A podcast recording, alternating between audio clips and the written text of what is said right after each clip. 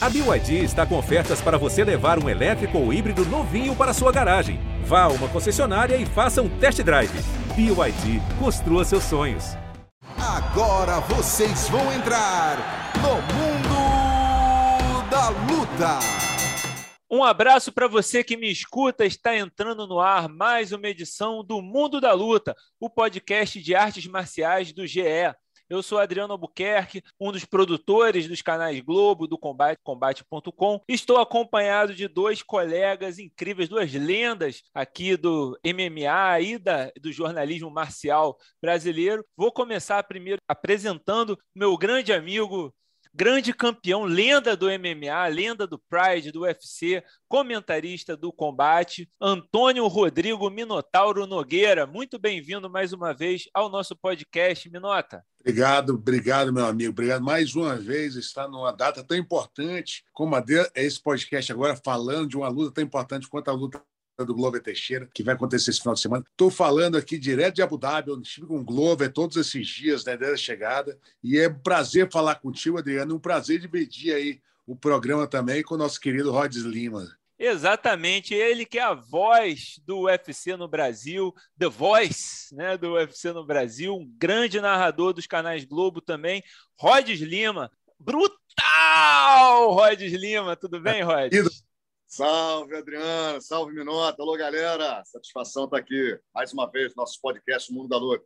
É isso, gente. O nosso podcast Mundo da Luta está disponível aí, tanto no GE como nas principais plataformas de podcast. Se você estiver ouvindo no Spotify, no Apple Podcasts, no Google Podcasts ou no Pocket Cast, dá aquele seguir aí na gente para você não perder nenhuma edição do nosso podcast. E como o Minotauro falou, a gente vai falar hoje, sim, do UFC 267 aí, essa grande expectativa que temos né, para a disputa do cinturão. Glover Teixeira disputando o cinturão do peso meio pesado, mas o nosso primeiro assunto hoje, antes de a gente entrar para o 267, amigos, quero falar sobre o UFC que aconteceu no último fim de semana, que foi o UFC Borrachinha contra Vettori né? Tivemos esse grande evento em Las Vegas e na luta principal, o nosso Paulo Borrachinha perdeu para o Marvin Vettori na decisão unânime dos juízes, triplo 48 a 46. O que significa que o italiano venceu três rounds e o brasileiro venceu dois.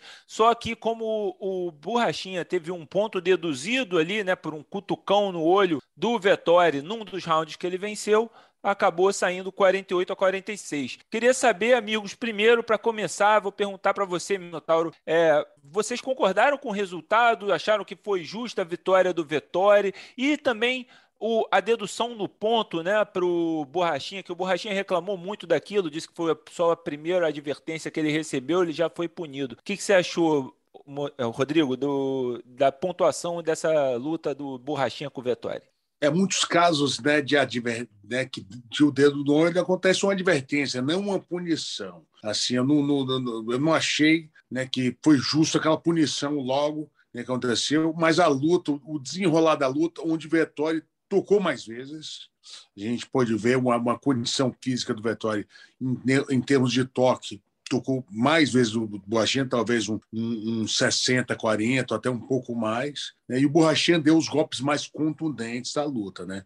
O chute, o chute inteiro, uma canelada no pescoço, um direto, um bom cruzado e direto, que me lembra bem aquele golpe, que é uma sequência muito boa que o Borrachinha fez. Então, por contundência e chegar perto de finalização, eu acho que o Borrachinha chegou mais perto, né? Porque deu os, né, os golpes mais contundentes. E uma, queda, e uma queda também que eu acho que, né? É, é, interferiu também, né? Um momento melhor para o Borrachinha, mas em toques, então ficou bem subjetivo, né? Talvez aquela, aquele, aquele dedo no olho ter mudado um pouco do resultado da luta, mas o Vettori realmente tocou mais vezes e teve a, a, a, maioria do tempo da luta em domínio, né? Tocando mais o Borrachinha. É muito difícil lutar com o atleta canhoto, né? O canhoto treina com destro todos os dias o destro, de repente, na academia inteira, ele não tem um canhoto para treinar. Então é bem difícil lutar com um atleta canhoto. Verdade, verdade. Rodes, qual foi a sua leitura da luta? Você achou é, justo o resultado? Eu achei que o. Não, não achei justo o resultado, não. É, acho que realmente esse, essa advertência aí com um único toque no olho do adversário, essa, essa perda do ponto é, desfavoreceu o Borrachinha. Achei que o Borrachinha foi mais agressivo e, e não achei justo o resultado. Ponto. Outra coisa, Borrachinha ficou, é, teve esse problema no corte de peso, então mesmo assim ainda, ainda forçou a barra ali para tentar é, bater o limite do, dos 84 quilos. Quer dizer, para ele, eu, eu, acho que essa, essa questão da perda do peso, da batalha pela perda do, de peso, acabou influenciando ainda mais é, negativamente no desempenho do Borrachinha. Acho que se ele vem preparado para lutar ali ou no 9-3 ou no 8-4 contra o Vettori, eu acho que seria uma outra luta e o Borrachinha seria superior e não ia deixar dúvida. É, eu, eu, concordo contigo que acho que o, a questão do peso, todo o drama do peso, a questão do peso por toda a semana, né, aquela tensão sobre se a luta ia ser em 84, ia ser em 93, ia ser em 88, né, aquela discussão toda durante a semana, com certeza afetou o desempenho do Borrachinha. E é, né, depois da luta, o presidente do UFC, o Dana White, ele disse para a imprensa que o Borrachinha vai ter que seguir lutando no peso meio pesado a partir de agora, vai subir para o 93 quilos, né? É, que na opinião dele é a verdadeira categoria do brasileiro. Ele inclusive elogiou bastante a atuação do Borrachinha, disse que no quinto round o Borrachinha estava inteiro, ganhou aquele round e parecia que ele vinha para nocautear o Vettori. Eu realmente concordo completamente. Aquele último round parecia que o Borrachinha estava possuído, queria até inclusive que ele tivesse de repente lutado com aquele senso de urgência mais rounds, né? Além daquele quinto round. Agora, o Borrachinha é, disse que ele teve novas sequelas das muitas cirurgias que ele teve no bíceps esquerdo, né? A gente sabe que esse é um problema que ele teve durante a carreira dele, recorrente, que inclusive foi o que adiou várias vezes a luta dele contra o Israel Adesanya, né? E ele, por isso, ele não pôde treinar o suficiente para cortar o peso, mas que ele ainda quer seguir no peso médio. Agora, então, eu queria saber para vocês na opinião de vocês, é a hora do Borrachinha subir de vez ou dá para ele continuar no peso médio? Porque a gente sabe que também que vencer a queda de braço com Dana White é difícil, né?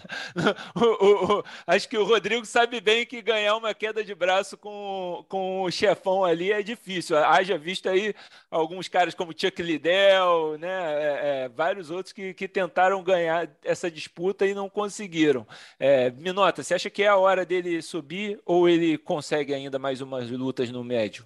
Ele consegue, ele consegue. Eu acho que é, é, é, teve vários casos de atletas que tiveram provar até, né? Fazer um acompanhamento. Estou pesando aqui 90 e poucos quilos, entendeu? Você faz um acompanhamento, você consegue com que o Dan White tenha acesso ao peso que ele esteja, né? Que a própria organização. O, o, o mal é o atleta ter que perder 10, 20% do peso corporal então a preocupação do UFC seria essa, mais ou menos, né? A integridade física do cara. Né? Não é que não, de maneira nenhuma o Dan White não quer prejudicar o Borrachinha, com certeza fato. Ele quer que o cara tenha integridade, né? Pô, não perca 20 quilos para poder lutar. Né? Tá lá rodando com cento e poucos, de repente baixar para 83. Entendeu? Totalmente a preocupação dele é que o atleta não aconteça um acidente, alguma coisa desse tipo. Então, eu, eu, é, eu acho que o Borrachinha tem que se manter na categoria, mas é muito difícil né, quando você vem de lesões. É, Adriano, concordo totalmente com aquilo que ele tenha falado. Né, você vem de, eu já vivi muito isso. Já lutei lesionado várias vezes, lutei fora de forma, apesar que eu não tinha desse peso, mas a lesão é muito difícil para o atleta. E um atleta com borrachinha que vem em alto rendimento, né, pelo menos né, cinco lutas, ele vem lutando caras duríssimos, treinando, fazendo campos duros, né? lutou contra o Adesanya, pegou caras duros na categoria, então o treino para ele realmente não deve ser fácil. Tem que se entender. E concordo com você, hein? naquele último round, ele deu um show, hein? Aquele chute rodado que o gente tirou ali também no, em um dos rounds da luta, né? ele está chutando muito bem. É, ele, ele maltratou a linha de cintura do, do Vettori a luta inteira, né? Aquela, aquela bicuda, aquele chute que ele estava acertando ali na linha de cintura, realmente muito pesado.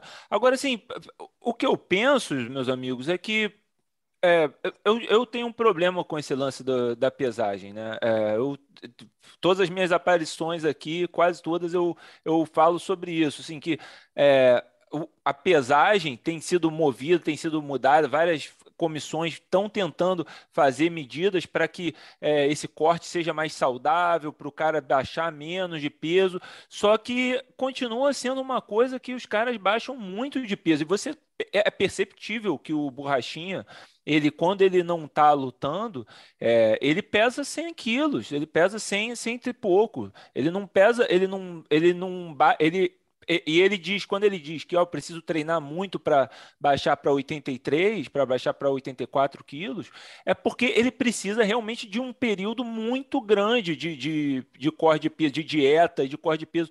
E aí você começa a perguntar se é, se é necessário ele fazer isso, se ele se, se, é, se é saudável ele fazer isso. É, ele já provou que consegue milhares de vezes, né, inúmeras vezes, bateu o peso para lutar pelo cinturão, bateu o peso várias vezes. Só que é isso, quando você precisa de três meses para você conseguir baixar 20 quilos, para você chegar na, é, na semana da luta com só, entre aspas, só 10 quilos para baixar e, e você não consegue isso porque tive, tive um problema durante o, o treino, não pude treinar tanto, isso para mim é um alerta vermelho de que, assim, é, ele não está lutando na categoria dele, ele está. É, e eu não estou dizendo isso especificamente do Borrachinha, eu digo isso de vários lutadores. A, o, o, corte de peso é, se torna uma forma de você é, é, dar um, um, salto ali no, no sistema, né? dar um, uma volta ali. Ah, eu vou, eu vou cortar peso para lutar em 83, mas o meu peso de verdade eu peso 100, 100, 100, 100 quilos, 90 e poucos quilos. Né? O próprio Vettori pesa normalmente 93, 94 quilos. Se não me engano, o Dana White disse que o, o no dia da luta o Vettori estava com 94 também.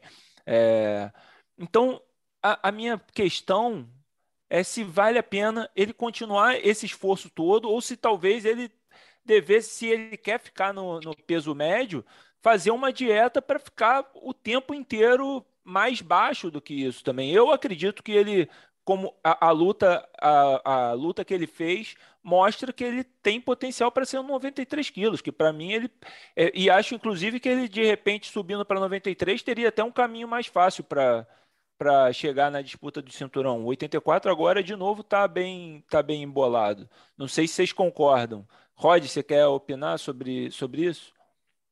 Eu concordo plenamente com você, já falo isso há algum tempo. Inclusive, o atleta profissional ele tem que estar tá ali no, no, no limite do peso dele o tempo todo. O cara foi, bateu o peso, subiu para lutar, aí vai tirar um mês de férias.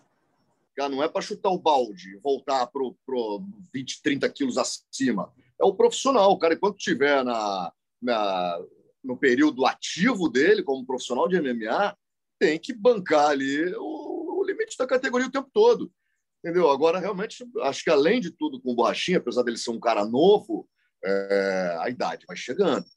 Então, realmente vai ficar mais difícil cara fazer um corte de peso drástico desse. Acho que ele subindo para o meio pesado agora, não sei se ainda é hora, acho que ele podia ainda tentar mais uma caminhada, mais um ano, dois anos no máximo ali, a gente vai vendo o comportamento dele no 8-4 com relação a, a bater peso para as lutas, é um cara que já disputou o cinturão, acho que aí não sei se entra aquela história do brasileiro de novo, de, de dar mais uma chance para ele, dar mais umas três lutas ali, para ele vencendo bem, disputar o cinturão novamente, que é um cara que está bem ranqueado ali, né?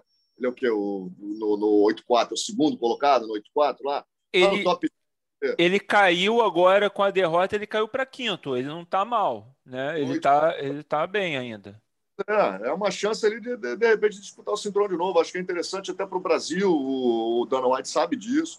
Aí é um trabalho que o Minotauro pode fazer lá, junto à chefia do UFC Brasil, embaixador do UFC do Brasil, nosso Minota. Enfim, Aí eles vai para o 93, vai ter que começar tudo de novo. Vai lá, pô, vai ter que fazer a história dele toda de novo no 93. Eu tenho medo que aconteça com o Borrachinho, embora ele já tenha tido a oportunidade de disputar o cinturão, que aconteceu com o Jacaré, por exemplo, né? Que acabou, ah, vai ficando, ah, daqui a pouco o Jacaré é um cara que vai chegar, vai chegar, vai chegar, e nunca deram oportunidade para o Jacaré.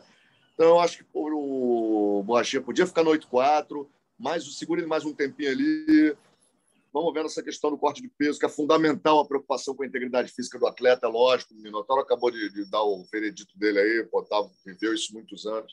Eu acho que é uma questão, a fórmula é simples, amigo. É só se mantém ali no limite do peso e, e, e trabalha e vence. Pronto. E, e no 84 existe o interesse na, na rivalidade dele com o Adesanya, né, Rodrigo? Também é. vendeu, vendeu bem o, o aquele pay-per-view é, é. da luta deles, mesmo tendo sido uma vitória muito decisiva, muito contundente do Israel. Acredito que se o, o Borrachinha consegue se recuperar e encaixar uma ou duas vitórias, ele, ele tem nome para conseguir essa nova oportunidade, né? Ô, Minota, uma luta dessa aí, uma revanche dessa vai vender que nem água pay per view aqui no Brasil. Vamos trabalhar isso lá com a chefia. Você que é assim com os homens. Depende do Rods. Quanto mais o Rods chamar, vai vender, né, Rods? Mas, mas foi uma luta que vendeu bastante, né? Lembrando que a luta dessa, ela bancou números na, na, na internet, no UFC internacional, que passou perto dos números do McGregor, né? De números de views, de posts, né, de reportagem, tanto da luta quanto pós-luta, o antes da luta também. É uma luta boa. E eu concordo com o Rod, eu acho, eu acho que o Borrachinha, a gente tem que dividir também, né? A gente está com o Glover ali nessa categoria, a gente tem o John Walker, a gente tem uma reta, né? Eu acho que a gente não é interessante tanto para a gente pensando como fã brasileiro, todos os nossos ovos na mesma cesta, né? 93. E, e, e o Borrachinha está muito bem colocado nessa categoria para se realocar 93, vai demorar um tempo. Então ele está ali entre os cinco. É interessante o pessoa entre os cinco, né? Lembrando que essa categoria também tem o Alex Poitin Pereira, né? Que vai lutar no final de semana que vem, que vai entrar nessa categoria 83 quilos. É outro que vai bagunçar essa categoria também, viu? Ó, e esse é outro que tem história com a Adesanya, né? Então, é interessante, interessante. E vamos falar agora também de outro cara disso.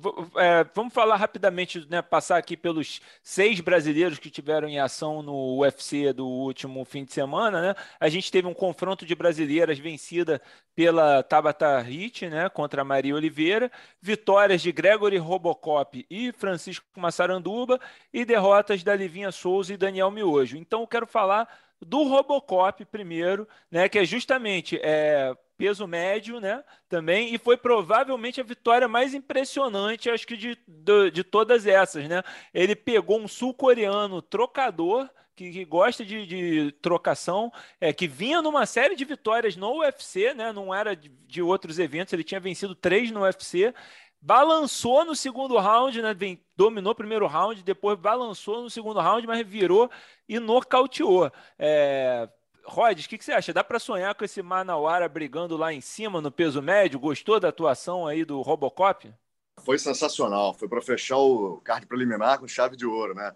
O sul-coreano lá, o Young, Young Park, bom demais também. Foi o que você falou, os dois do jeito, foi a luta do jeito que a gente gosta, do, do início ao fim. E melhor ainda com a vitória do, do nosso Gregory Robocop. Eu acho que dá para sonhar sim. Pô, tem, vi muito potencial. Pô, são 11 vitórias no cartel do, do, do Robocop agora, só tem três derrotas, né? É, e é um cara que, lógico, ainda tem uma estrada longa aí no, no 8-4, mas eu acho que foi um show. A luta, a luta em si foi um show completo. Valeu demais aí a participação do, Young Park também. Pô, e o Gregor aplicando aquelas as quedas. Foi, foi uma luta espetacular, do início ao fim. Acho que dá para acreditar no Robocop, sim. Vai dar, vai dar muitas alegrias para a gente ainda. E o Rodrigo conhece bem o Robocop, né, Rodrigo?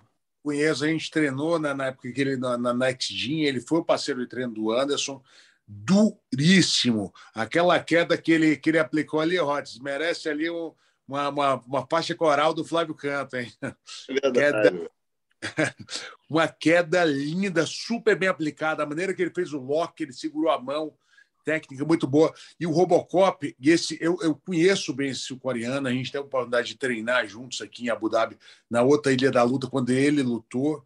Esse cara tem um gás infinito, é um excelente atleta, bom de chão, bom de trocação. A gente, né, eu conversando com o Gregory sobre o atleta, ele sabia que ele ia pegar uma pedreira, um cara duríssimo, sabia que o cara ia vir para cima dele, estava esperando com golpes de encontro, ó, altíssimo nível Gregory. Hein? A, gente, a gente vai ver mais um grande nome nessa categoria, viu? E ele é muito forte para essa categoria de peso, né? O Gregory ah, tem massa muscular, ele é explosivo, ele troca bem, ele tem quedas, ele é excelente no chão do jiu-jitsu, o wrestling dele é muito bom, ele é um cara completinho. Show de bola. E a gente teve, claro, o Massaranduba, o homem do Massaratame, como o Rod sempre chama, continua vencendo e evoluindo aos 43 anos de idade, gente. Pô, venceu o Dwight Grant, era a 21 primeira luta dele no UFC do, do Massaranduba e foi a 17 vitória do Massaranduba no UFC. Olha, eu, eu não sei se ainda dá tempo de o Massara ser campeão no meio médio, mas acho que ele já escreveu o livro dele, o, o nome dele no livro das lendas do MMA brasileiro, né, Rodes?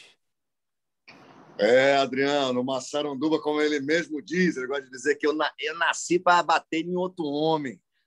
É, é, eu acho que não precisa A profissão dele é essa aí, meu E agora, se vai disputar cinturão ou não, não sei. Também não estou nem com relação ao Massaranduba, não estou preocupado com isso. Lógico, desejo isso para ele, desejo que ele seja campeão. Mas não precisa provar mais nada para ninguém, não. Tá ali, aí quando sai, quando sai a minha escalação no canal, que eu vejo que eu vou trabalhar no UFC, quando eu vejo que aqui no UFC tem uma saranduba, para mim eu já estou feliz que eu sei que é garantia de, de alegria e de emoção e adrenalina com o homem do Massaratame. É sempre, é. sempre boas lutas, né? Rodrigo, o Massaranduba, depois da luta, ele disse que ele quer lutar até os 50 anos de idade. Você acredita? Eu, eu não duvido, não, viu? Porque o cara aos dessa idade, né? 43 anos de idade. E ele continua evoluindo e fez o último round dele ainda bom, né? Porque geralmente um cara dessa idade ele vai cair, ele ganha os dois primeiros rounds e tem essa queda. Isso é bem normal, lutando com garotos jovens. E ele, e ele começou a se movimentar melhor nos quatro, cinco anos para cá, né? O Massaranduba está boxeando muito bem, joga bem a mão, tem boas entradas de quedas. Eu acho que ele até melhorou depois de uma certa idade. É, não, também não acho que ele vá disputar um cinturão né, nessa categoria. Tá, seria difícil a disputa de cinturão, mas com certeza já cravou o nome, assim como o Tibal. Né, outro brasileiro, casca grossíssima, assim como o Demian Maia já tem o nome dele na história do UFC, com certeza o Massaranduba fez história. É, rapaz, e é, você, você falou bem, né? Ele ganhou, ele foi melhor até no terceiro round, que foi um round que ele ganhou por 10 a 8. É, e isso era um problema com o Massaranduba antigamente. Se vocês lembrarem, no começo dele no UFC, a gente sempre tinha esse problema. Ele, ele era muito bom no primeiro, segundo round, mas perdia muita luta no terceiro round por causa de gás. E ele foi evoluindo isso ao, ao longo do tempo, e a, a, ao ponto de agora a gente ver né? Ele também numa, subiu de categoria, agora está numa categoria que ele corta menos peso. É, e acho que foi dominante o, o, o, terceiro round, ele cresceu no, no, no, último round, né? E claro, agora ele na American Top Team ali só trabalhando com os melhores dos melhores, só tem como evoluir daqui para frente, né? Longevidade, né? Os cara, o cara lá vai conseguir chegar aos 50. É, pô, imagina, acho que lá ele consegue. Agora, então, aproveitando que estamos falando em lutadores quarentões, a gente vai passar para o nosso segundo assunto, que é esse grande assunto da semana, o UFC 267. Nós temos outro quarentão brasileiro nesse fim de semana disputando o cinturão. É isso mesmo, Glover Teixeira completa 42 anos de idade na quinta-feira, dia 28 de outubro Dois dias depois, no sábado, dia 30, ele desafia o Jan Blachowicz pelo cinturão do peso meio pesado na luta principal do UFC 267. E se o Glover vencer, ele se torna o segundo lutador mais velho a conquistar um cinturão do UFC só atrás do Randy Couture, que se não me engano ganhou com 45, né? O Couture, ele botou o, a, né, o, o, sarrafo lá em cima, em questão de idade. Mas assim, é, o Blachowicz não é também tão garoto, né? Ele já está com 38. Apesar que ele ainda é mais novo, ó, vou, vou entregar aqui todo mundo, mas ele, o Blachowicz com 38, ele é mais novo do que todo mundo que está nesse podcast hoje. Até do que meu, até do que eu, que eu tenho 39. É, né? É, mas então, assim, Blachowicz com 38, Glover com 42. Eu acho que a idade não é vantagem aí para nenhum dos dois, né, Rods? Acho que é, os dois estão ali mais ou menos no mesmo, na mesma altura. É isso aí.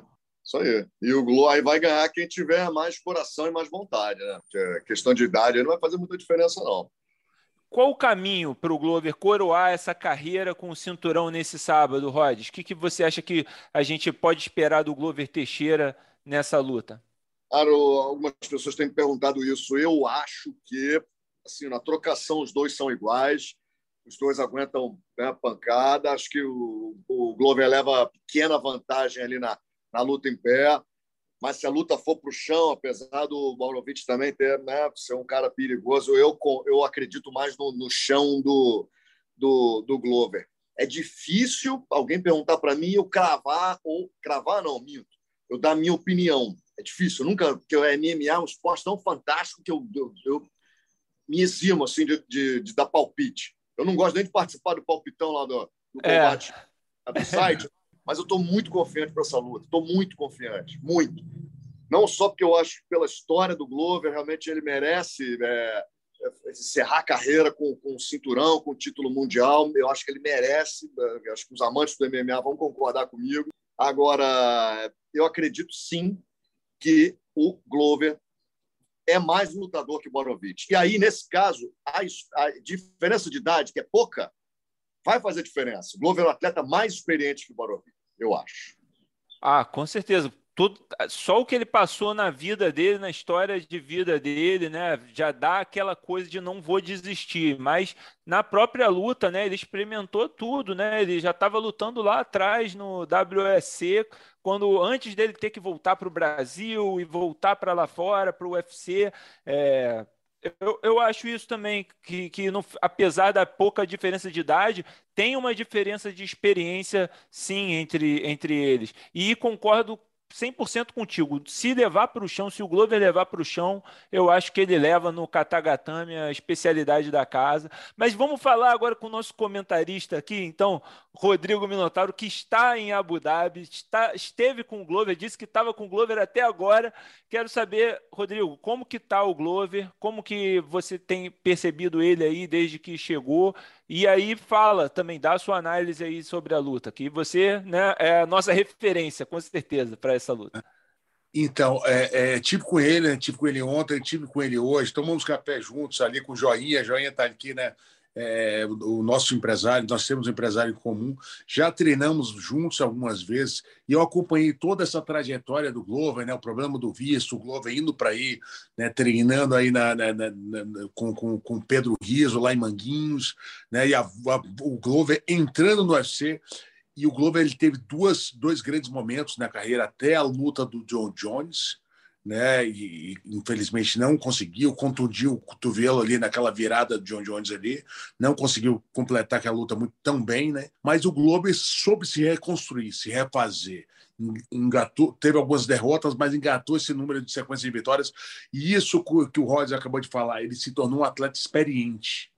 Né? Ele, ele, ele aprendeu a fazer viradas. Essa luta contra o Anthony Smith, o que, que foi aquela luta, né, cara? Tive um coração do Glover que me lembrou as lutas do Pride, aquelas viradas, aquelas coisas que é difícil de se ver hoje em dia. Então, que o Glover é um atleta experiente e ele é um atleta que tem muito coração, difícil você ver em lutadores hoje, hoje em dia, viradas como o Glover consegue fazer, né? E um cara legítimo.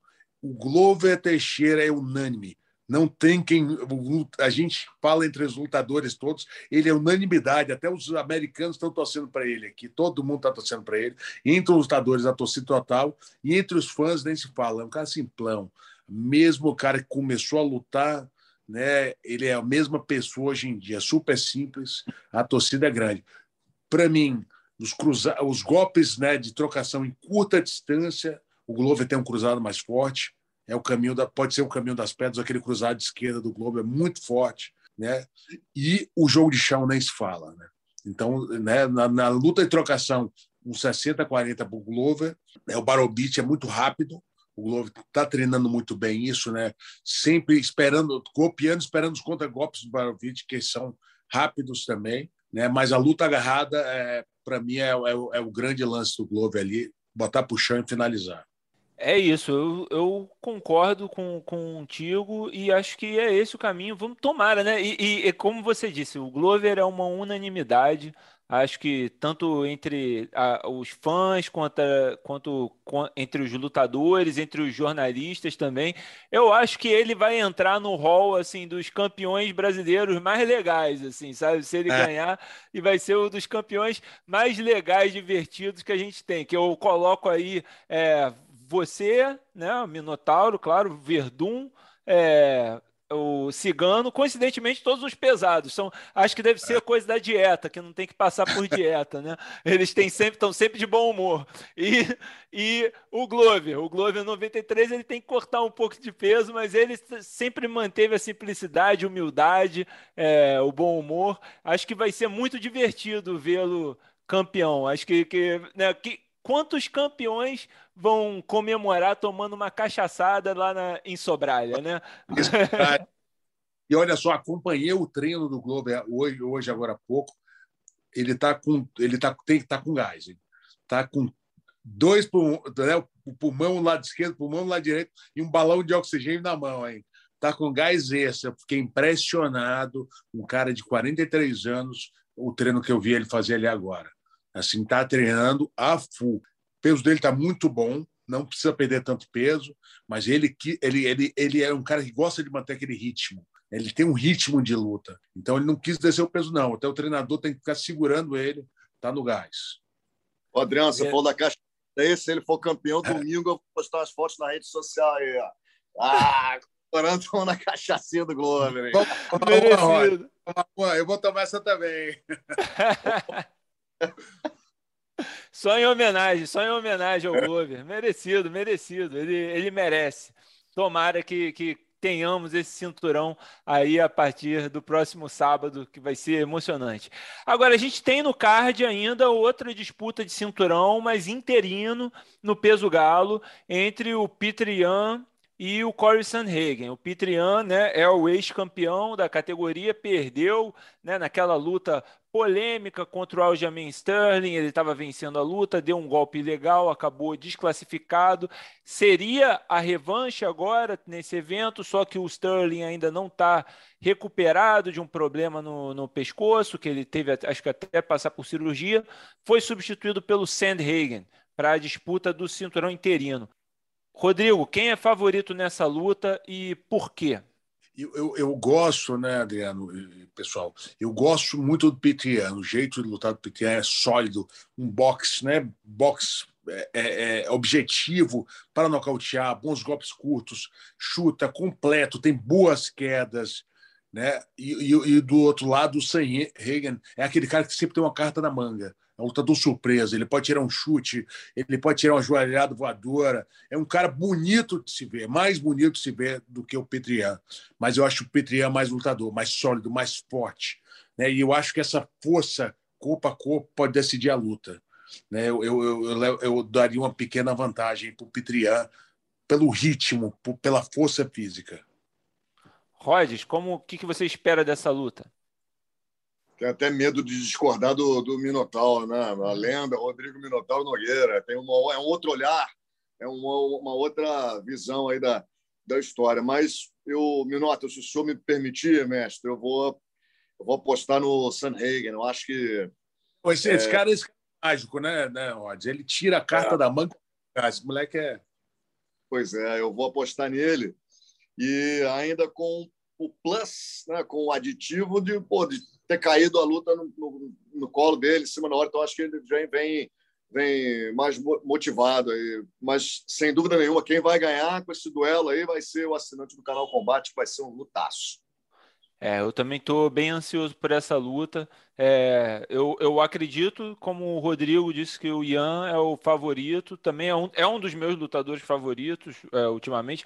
Inclusive, estou aqui né, representando o nosso amigo Marcelo Rússio, que está de férias, e ele é um dos maiores fãs fã número um do Pitrian, né, Marcelo Russo.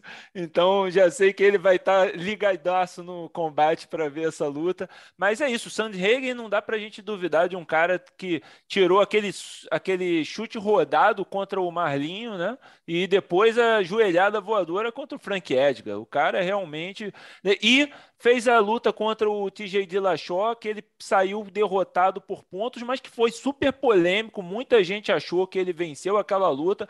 o Dilachó teve que operar, saiu todo estragado daquela luta. Se fosse aquelas regras que você propôs, né, Rod? A regra da rua era, era a vitória do Sandy Hagen clara naquela luta. Verdade. É, a gente no card preliminar tem ainda Ricardo Carcassinha contra Zubaira Turrugov, Eliseu Capoeira contra Benoit Saint-Denis, Alain Purosso contra Tagir Ulambekov e mais um duelo de brasileiras no peso palha entre Amanda Ribas e Virna Jandiroba, o tipo de luta que o Rhodes odeia, detesta narrar porque é brasileira contra brasileira, é, mas é com certeza a luta de maior expectativa do card preliminar, eu acho, né? Duas garotas, duas mulheres que estão bem colocadas no ranking peso palha feminino. Gente, esse peso palha feminino é uma categoria, né? Vocês estavam falando de não colocar é, muitas, é, é, todas as nossas fichas numa categoria só, né? E o peso palha feminino é uma categoria em que a gente tem muita mulher brasileira matando, se matando ali uma em cima da outra. Marina Rodrigues, Mackenzie Derne, Cláudia Gadelha, Amanda Ribas, Amanda Lemos, Virna Jandiroba, isso para sem mencionar as minas que estão vindo aí, que estão subindo, Estela Nunes, a Ariane Sorriso, né, outras que estão lutando nessa categoria também. É, Rhodes, você tem favorita nesse combate? Você acredita que tem alguma favorita nesse combate ou um combate muito parelho para dizer? Combate muito parelho. Se eu tivesse uma favorita, eu também não diria. é, tem mesmo não. É, é, ali é que vença melhor e mais uma vez quem vai ganhar de verdade é o público. Eu torço muito para que as duas deixem tudo no octógono, nos entreguem um, um, uma grande batalha, e é isso aí. São duas atletas muito técnicas, muito aguerridas, cada uma com a sua história de vida, de superação. Eu desejo o melhor para as duas e desejo também, sinceramente, que as duas se enfrentem de verdade, que tenha, que às vezes a gente cria uma expectativa em torno da luta aí, às vezes o medo de perder fica maior do que a vontade de vencer, né? Então, o resto é que se permitam um grande duelo. Verdade, verdade. Olha, e, e eu justo, eu, eu, digo isso também, a mesma coisa que você, cara. Essas duas são duas das minhas lutadoras favoritas, assim, sabe? É uma luta muito difícil de opinar, justamente por isso, porque aí entra o coração, né? A Amanda a Amanda Ribas, uma é, simpatia, né? Uma das garotas, uma garota alegre, sempre muito feliz, sempre disposta, né? Sempre simpática, então muito boa de se conversar. A gente torce muito por ela. E a Virna, né? Com uma história de vida também difícil, vinda do interior da Bahia, também lutou muito para chegar onde está uma qualidade muito grande e também é, eu acompanho ela desde antes de chegar ao UFC, então assim é, tenho muita simpatia por, pela Virna, gosto muito dela. É, agora, eu falando friamente no aspecto da luta, eu diria que a Amanda Ribas leva um pouco de vantagem. Acho o jogo dela mais completo na trocação e também na queda. A, a, a Virna tem um, um jiu-jitsu de primeira, está melhorando no, na trocação, mas acredito que a, a, Amanda Ribas, né, pelo passado dela de competidora de seleção brasileira de judô, tem uma vantagem ali na, nas quedas e também está evoluindo em pé. Acho que está um pouquinho mais avançado do que a Virna. Rodrigo, quais, quais as chaves para cada uma das duas aí vencer essa luta? Então, a, no caso da, da, da, da Virna, né, seria. Né, a Virna é um pouco menor, isso dá para ver, né, um pouco menor de altura. A Amanda é maior, a Amanda é mais forte. Né, a luta, com certeza, a luta da Virna seria a luta corpo a corpo, né, para usar o jiu-jitsu, que é um jiu-jitsu refinadíssimo. Né, e a, e a Amanda, por outro lado, também é boa de chão, né, também é boa de chão, mas tem essa vantagem da queda, né? Tem a vantagem pelo judô da, da, da Amanda. A Amanda é mais comprida na trocação também. Então, o jogo da Vina seria da média para curta. Né, da média para curta, tanto a trocação de socos, mais a luta, a luta corpo a corpo. A, a, a, a Vina vem treinando muito com, com o treinador três vezes, que foi para três seleções olímpicas brasileiras, né, o Robinils, três Olimpíadas né? três vezes a seleção. Robin Nilson, um cara craque também lá da Champ, está ali, então melhorando muito essa parte em pé da Virna para para trocação da, da média para curta, né? para entrar no jogo dela. E por um outro lado, você vê uma Amanda maior. Já tem uma troca, tem os jabs, os golpes em longa maior, tem as quedas e tem o chão. Que luta! Eu nunca me arriscaria a dizer, né, até por, né, por gostar das duas, são duas pessoas simpaticíssimas, duas grandes guerreiras do Brasil. A gente que está em casa ali, com certeza vai estar tá ligado no, no, no, no canal Combate, que vai ganhar com isso, né? Mas é, é, é, é uma luta, vai ser luta dura para as duas. Olha, e a gente tem um card principal recheado. Esse evento aí tá realmente incrível. Então, é, a gente está com dois eventos seguidos agora, né? É, depois desse evento, tem também outro pay-per-view, né? No, em Nova York, o 268, que também tá insano a programação. É mas eu vou, eu vou falar que a programação do 267, esse card principal, tá brincadeira, né? A gente tem as duas lutas de cinturão que a gente já citou. A gente tem Islam Makhachev contra Dan Hooker no peso leve. Era para ser o Rafael dos Anjos, né? Aí teve que operar aí o joelho, então acabou que não pôde lutar. Foi substituído pelo Dan Hooker, que vem de vitória agora. A gente tem no peso pesado Alexander Volkov contra Marcin Tibura. A gente tem depois no meio médio o retorno de Hamzat Rimaev, né? Que vinha muito bem no ano passado, sensação aí, ganhou três, quatro lutas de uma vez, né? E aí depois lidou com problemas por causa da Covid, mas está de volta. O Hanzat Himaev vai enfrentar o Li Jingliang, que também é um cara aí, um chinês que as pessoas subestimam, mas que é muito bom, já ganhou inclusive do Eliseu Capoeira. E no meio pesado, Magomed Ankalaev contra Volkan Ozdemir. É, eu quero, vou perguntar para o Rhodes primeiro, depois para o Rodrigo.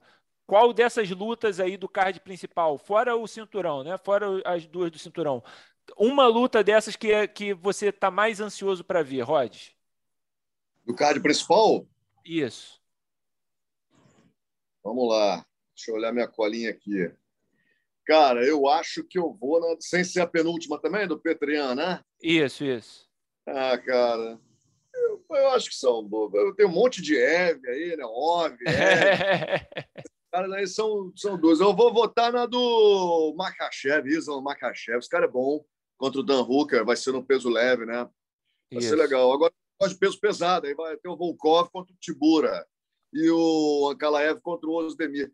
Caramba, no meio pesado. Eu vou fazer o seguinte, eu vou pelo peso, tá? Eu vou pelo peso, que eu gosto muito de luta. Não, é, não tô puxando o saco do, do Minotauro, não. Mas eu, eu, de luta me empolga mais. Como como espectador, eu em casa vendo, assistindo qualquer tipo de luta, eu gosto de ver os caras grandões é, se digladiando. Então, eu vou votar pelo peso, que é pela qualidade, é, expectativa de show. Acho que o, o card como um todo, você falou que está sensacional. Então, pelo peso, eu vou no Volkov contra o Tibura.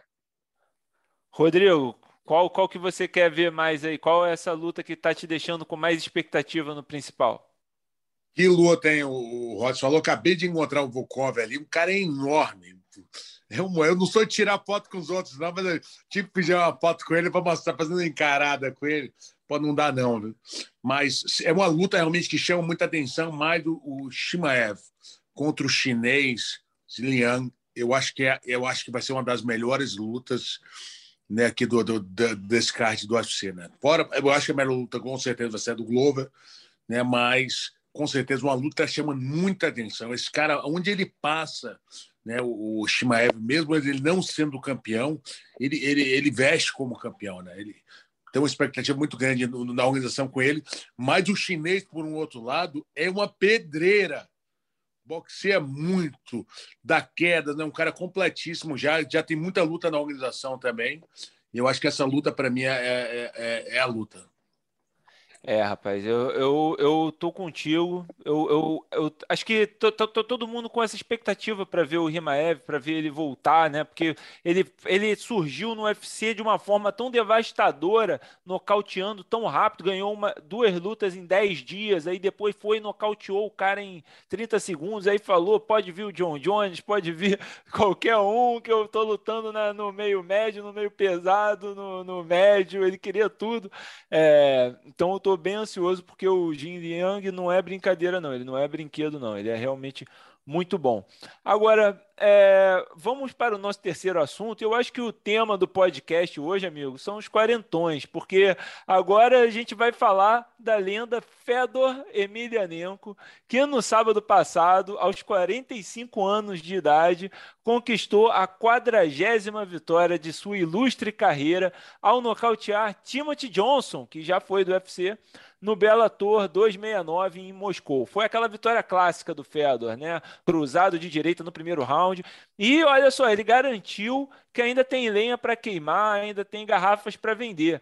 É, quem vocês gostariam de ver o Fedor enfrentar aí nessas que podem ser, que devem ser suas últimas lutas na carreira? Rodes, você tem algum nome assim que você gostaria de ver o Fedor enfrentar? De repente alguma revanche, alguma ou algum cara que ele nunca enfrentou antes, um peso pesado aí que esteja livre no mercado? Rodrigo Minotauro. Ah, faz... Rodrigo, ah. Minota, não dá aquela coceira, não, cara? Aquela vontade de treinar para fazer uma quarta luta com ele, pô? Não, cara, no dia que eu decidi parar, foi parado, meu irmão. Eu, eu, eu fiz uma cirurgia no quadril, né, Adriano? Então, eu tive uma cirurgia, fiz a mesma raspagem que o Guga fez. Então, é, é, é assim, eu treino, eu consigo treinar bem, eu, né, eu adoro treinar, faço disso a minha rotina mas para uma luta que eu acho que você tem que correr, você tem que fazer a preparação física, você tem que saltar, pirometria, esse tipo de, de treino machucava muito meu quadril. Mas, pô, você vê um, um Fedós, 45 anos, me tirar um nocaute lindo daquele ali, realmente a luta foi impressionante, hein, Rods? Você queria. É. Você já pensou um, um soco naquele na, na, na, no seu amigo, rapaz, de, de, trabalho, comentarista aí do canal. Depois da a turma da maquiagem dá um jeito, mestre. Lá, na, pô, lá no trabalho. ah, mas mandou super bem a gente leva fé em você, Rodrigo. A gente sabe que era para você ter vencido uma daquelas ali, né? Daquelas três lutas. Uma daquelas ali saía. De, de três, uma saía. Uma, uma, tinha que ter saído, né? E, e, infelizmente teve aquela do No Contest, né? Que infelizmente ali, acho que, que era para você ter vencido ali. É... Mas aí então, Rods, ó, a gente tem que riscar então o Minotauro da lista, né? Que, que o Rodrigo já disse que não vai voltar. Então, quem você acha que a gente pode colocar aí? Você acha que a gente dá uma ligação aí para o Fabrício para ver se ele, se ele não, não consegue aí acertar com o Bellator e fazer essa luta, não?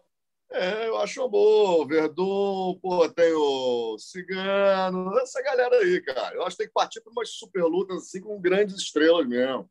Para gente aqui no Brasil, para fazer sentido também, né? Eu acho que é por aí. É, é, é, isso, eu acho que seria muito interessante. O Cigano já mostrou interesse. O Verdun, né? Ele tá feliz, agora tá lá com, a, com, a, é, com as carnes dele lá, vendendo, tá tirando um dinheiro lá, né? tá montado no dinheiro da carne agora. Também tá comentando, comentando aqui com a gente no combate, também tá recebendo diárias poupudas de comentaristas agora também, né? O Verdun, mas seria, seria demais ver uma revanche dele contra o Fedor, né? Foi uma luta histórica aquela. Eu, eu, eu, eu, acho também, Adriano, e, e eu, eu falaria a mesma coisa que o Rods falou. Né? Tanto o Verdun, é um que você falou, né? e o Cigano. São dois grandes, para fazer sentido para o Brasil, são dois grandes nomes que, que, que né? um já ganhou dele e o, e o, e o Cigano seria uma luta interessantíssima. Porque é a gente. Isso. Fala, fala, Rods. Nova, né, Minotauro? Tem uns fãs novos aí que, que não. É não, não viram o Fedora, aquele, aquele monstro em ação. Tem lá, vai procurar na internet vai ver uma lutinha ou outra. Agora, é, e aí para o fã brasileiro, para essa, essa galera que, que é mais nova, que começou a acompanhar o MMA de, de alguns anos para cá, aí fica um chamariz ali, né? um, um verdun, um cigano, e é uma coisa que não sei se é muito difícil, não. É show me the money, como diz o Joinha, né, Minor? Show me the money. E, e, o Bellator tem essa tendência né, de colocar pessoas mais ou menos com a idade parecida, né, né, né Rod? Então, é. acho que é, eu, eu, acho bem, bem possível uma, uma luta dessa faria totalmente sentido para o público brasileiro, né? Verdade. Sim, foi, e, e, foi muito legal ver o Fedor fazendo essa luta em Moscou, né? Voltando para a Rússia, ganhando, sendo é, ovacionado pela, pelos compatriotas dele. O Habib Nurmagomedov estava na, na plateia também, aplaudiu de pé. Foi realmente um grande motivo. Agora, um, um grande momento. Agora, Foi o nocaute da semana, esse nocaute? Vamos para os destaques da semana para a nossa eleição. E temos três candidatos hoje, meus amigos. Primeiro, esse nocaute do Fedor, né? um cruzado de direita lindo contra o Tim Johnson no Bellator 269. A gente teve também o KSW 69, o Marius Pudzianowski, né? o homem mais forte do mundo, aí que acertou um direto de direita no Bombardier, um cara 30 quilos mais pesado do que ele foi uma luta em 18 segundos, ele acertou e nocauteou o Bombardier. E o Gregory Robocop, que representou no UFC no fim de semana, num nocaute em pé, né, contra o Ju Yong Park. O, o cara não precisou nem cair para o juiz dizer que ó, acabou, que ele já estava apagado em pé. É, Rodes, qual foi o nocaute da semana? Sempre puxa a sardinha aqui para os nossos atletas, mas é, eu, a minha dúvida ficou entre o, o o Fedor e o, e o Pudzianowski aí. Eu daria é, pela hierarquia, disciplina, o cara mais antigão ali, o Emiliano, uma cara. Essa do, do Pudzianowski contra um cara mais pesado que ele, pelo conjunto da obra, meu voto vai para o nocaute do Marius Pudzianowski contra o Bombardier. E você, Minota? Pela luta, né? Pela luta, o desenrolar da luta, né? Atletismo e tudo. E a virada do Gregory, o nocaute dele teve uma história. Mas tem que respeitar a hierarquia, como o Rods falou ali, né? Hierarquia, hierarquia. Até o cara é o rei, né, cara? Foi o melhor de todos os tempos, no peso pesado por muitos anos, merece o respeito. E o nocaute dele, para mim, foi o nocaute da semana. É isso. Então, por enquanto, temos um empate. Eu vou dar o voto de Minerva, eu também eu vou com a hierarquia, vou com o Fedor, porque é, foi muito bonito, foi contra um cara também muito mais novo. É, Fedor aos 45 foi, foi aquilo, foi apoteótico, né? Aquilo que a gente estava esperando, né? Que todo mundo, todo fã de longa data queria ver o Fedor lutando em grande nível, em alto nível e nocauteando o seu adversário da, na forma clássica como foi. Então, nocaute da semana para o Fedor Emelianenko. Mas olha, foi muito impressionante o, o Pudzianowski também, viu? Como o Rhodes disse, mereceu, porque o, o Bombardier era bem mais alto e bem mais pesado que ele. Ele acertou em 18 segundos o cara. É, finalização da semana, tivemos o Alex Caceres com o Mata-Leão contra o Xun Wu Choi no UFC, uma luta né, que ele ganhou de virada, quase foi nocauteado no primeiro round. No segundo round, estava tomando um atraso, foi na primeira chance que teve, mochilou, fechou o Mata-Leão. Teve o Aindeli no Bellator 269, também fechou o Mata-Leão. E no KSW 69, a gente teve o. Esse aqui é difícil de falar o nome, hein? Sebastian Prisbis. Sebastian Prisbis, que fechou um triângulo invertido no Bruno Gafanhoto para defender o cinturão peso galo do KSW. É, vou começar contigo, Minotauro. Qual foi a finalização da semana para você? Eu, eu vou com o Cáceres, né, pelo, pelo conjunto da obra, pela virada, pelo atraso que ele tomou a tirar uma finalização ali. Né? Eu não acompanhei esse, essa finalização do KSW, que me falaram que foi uma finalização muito bonita, muito técnica também, mas eu, eu, pelo que eu acompanhei do Cáceres ali, o conjunto inteiro que ele tirou uma finalização do atraso que ele estava tomando, para mim, para mim foi a finalização da semana. Você acompanha o relator, Rodes? Acompanho, Alex Cáceres foi também, foi um, a história, o enredo foi muito bacana. Ele merece, né? Sempre simpático, né? É verdade. Foi impressionante mesmo. Eu vou dar então um voto de honra aí só para o Prisbis, porque realmente o cara por baixo, o Cafanhoto era melhor no jiu-jitsu, né? Faixa preta de jiu-jitsu, e o cara acertou um triângulo invertido por baixo finalizou, manteve o cinturão, mas a finalização da semana por 2 a 1 vai para Alex Caceres, o Bruce Leroy. E a vergonha da semana, meus amigos, vem mais uma vez de um ex-lutador que sempre parece estar nas notícias por coisas ruins, né? Infelizmente. O Jason Mayhem Miller né, o, ele acabou de juntar mais um incidente à sua ficha corrida na polícia. Segundo o site TMZ, ele foi acusado de agressão por uma briga num bar em setembro é, passado agora. É, ele já está sendo acusado de também de violência, de briga e tudo mais, e soma mais essa agressão, infelizmente, um exemplo ruim que nós temos né, no meio de tantos exemplos bons que nós temos no mundo do MMA e que veremos esse fim de semana, inclusive, Glover Teixeira, um cara cara que venceu na vida da forma certa, sempre dando bons exemplos para a gente. E como o Rhodes sempre diz, né, o, o, exemplo que fica mais do que fica, os caras no final da luta se cumprimentando, se abraçando. O Glover é um, um expoente desses caras, um cara que luta sempre com respeito pelo adversário e com certeza veremos mais disso nesse fim de semana. Então, terminamos o nosso podcast. Agradecer demais a presença do nosso narrador Rodes Lima, vai estar com certeza narrando agora nesse sábado, né, Rodes?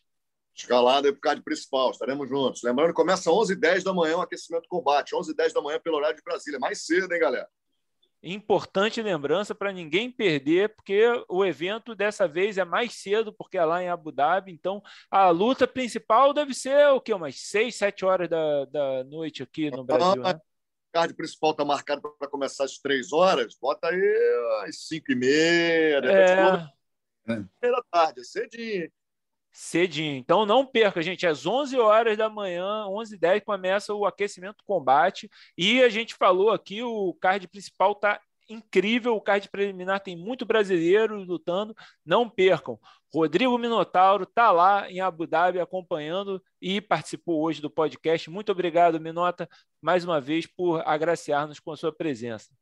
Valeu, Adriano. Agora a pergunta que não se cala. A voz está boa, Rods? Para gritar campeão bem alto para a gente, irmão. Pô, tá, tá. Estou aqui no clima, mestre. Vai dar tudo certo, se Deus quiser. E domingo vamos comer. semana aí. Vai no gargarinho semana aí para gritar campeão para a gente. Se Deus quiser, mestre. Se Deus quiser. Só no melzinho, no gengibre. É. Você me permite, Adriano? Falei na, na, na, na, na, no nosso, na abertura aqui do nosso podcast mas é sempre uma honra estar com você, lógico, e é sempre uma honra estar ao lado do Rodrigo Minotauro Nogueira, é, seja na TV, seja aqui no podcast, em qualquer lugar. Minotauro, é sempre uma honra, eu, eu lhe respeito muito, tenho muita. É uma satisfação enorme estar dividindo mais uma vez o trabalho com você, tá? Que Deus te abençoe sempre. Você também, Adriano, beijo grande. Obrigado, ídolo.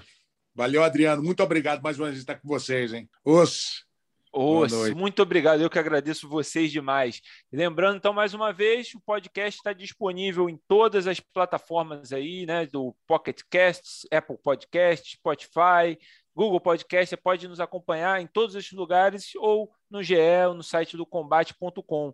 Hoje a gente teve aqui a edição, direção do Luiz Fernando Filho e o roteiro, né? Eu mesmo escrevi, Adriano Albuquerque, sou o roteirista e produtor do podcast. No, na semana que vem, Marcelo Russo está de volta na apresentação. Um abraço para vocês e até mais. Finalizado. Semana que vem tem mais Mundo da Luta.